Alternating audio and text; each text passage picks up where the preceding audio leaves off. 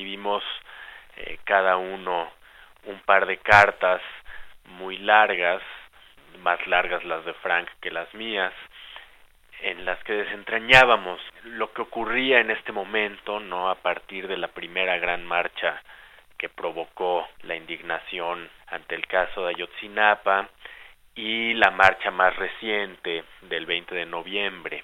Tanto Frank como yo intentábamos seguir la realidad por un lado y por el otro escribir cada uno sus proyectos narrativos.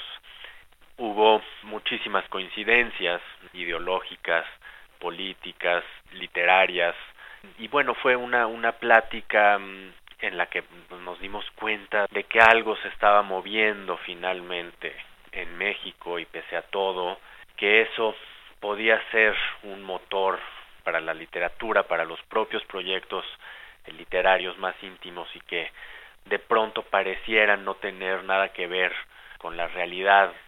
Para mí la ficción es un, arte de libertad total. Yo no creo que la novela está obligado a jugar un papel social ni nada de eso.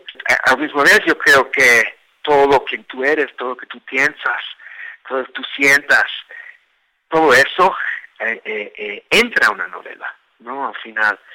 Este, el, ser reportero es algo muy distinto. Para mí ahorita es tan emocionante aquí, tan interesante. Lo que está pasando es, uno se siente que estás viviendo, a, estás siendo testigo a una sociedad que de veras se está cambiando, moviendo. Cada quien desde su, no desde su trinchera, es una palabra fea y es una palabra que, que apela a la guerra, ¿no?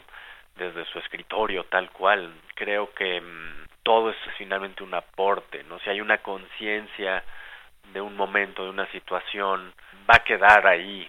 Podemos hacerlo desde el cubículo, ¿no? Del académico, ¿no? Pero también desde el escritorio del, del, del novelista. Eh, creo que mm, lo que tenemos que hacer ahora, Que el país está en llamas, no es encontrar respuestas, sino generar preguntas, generar todas estas preguntas que puedan finalmente construir una respuesta, explicar esa realidad. Es una realidad que nos rebasa.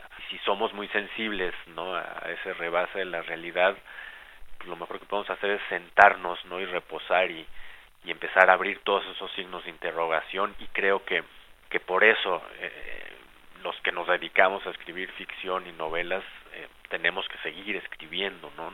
Además de cualquier eh, activismo que hagamos. Me gustó mucho leer lo que David escribió, me pareció muy lúcido, muy emocionante. Al principio él estaba diciendo de, ay, no, yo no puedo escribir ficción, a veces parece muy como frívolo. Yo estaba defendiendo, no, no, hay que seguir. Y llegando a fin del intercambio, me pareció que él estaba ya se sentía listo, inspirado por todo esto. Y yo, yo me encontré en un momento que me estaba costando, eso es verdad, concentrarme en la novela, aunque es lo que yo más quiero. Creo que yo entregué en un espacio de 10 días, ¿no? como tres artículos, y breves artículos para el New Yorker. Entonces sí, yo estaba muy, me sentí muy consumido, ¿no? Ah, por todo esto. Entonces, un poco irónico que nos quedamos eh, eh, eh, en lugares un poco distintos de donde empezamos.